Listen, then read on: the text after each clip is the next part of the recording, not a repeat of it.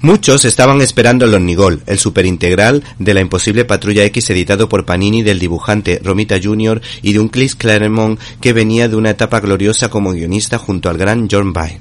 Por esa razón, para entender la génesis de esta etapa es necesario leerse el prólogo rico en detalles de Raymond Fonseca, porque nos desvelan una serie de claves para entender el arranque de esta etapa que comienza con la luna de miel entre el antiguo líder de los X-Men, Scott Sommer, conocido como Cíclope, y Madeleine Pryor, y donde vemos al líder espiritual del equipo, el profesor Xavier, considerando que eh, es el merecido descanso para Scott Sommer.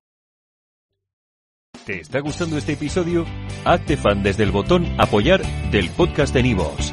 Elige tu aportación y podrás escuchar este y el resto de sus episodios extra. Además, ayudarás a su productor a seguir creando contenido con la misma pasión y dedicación.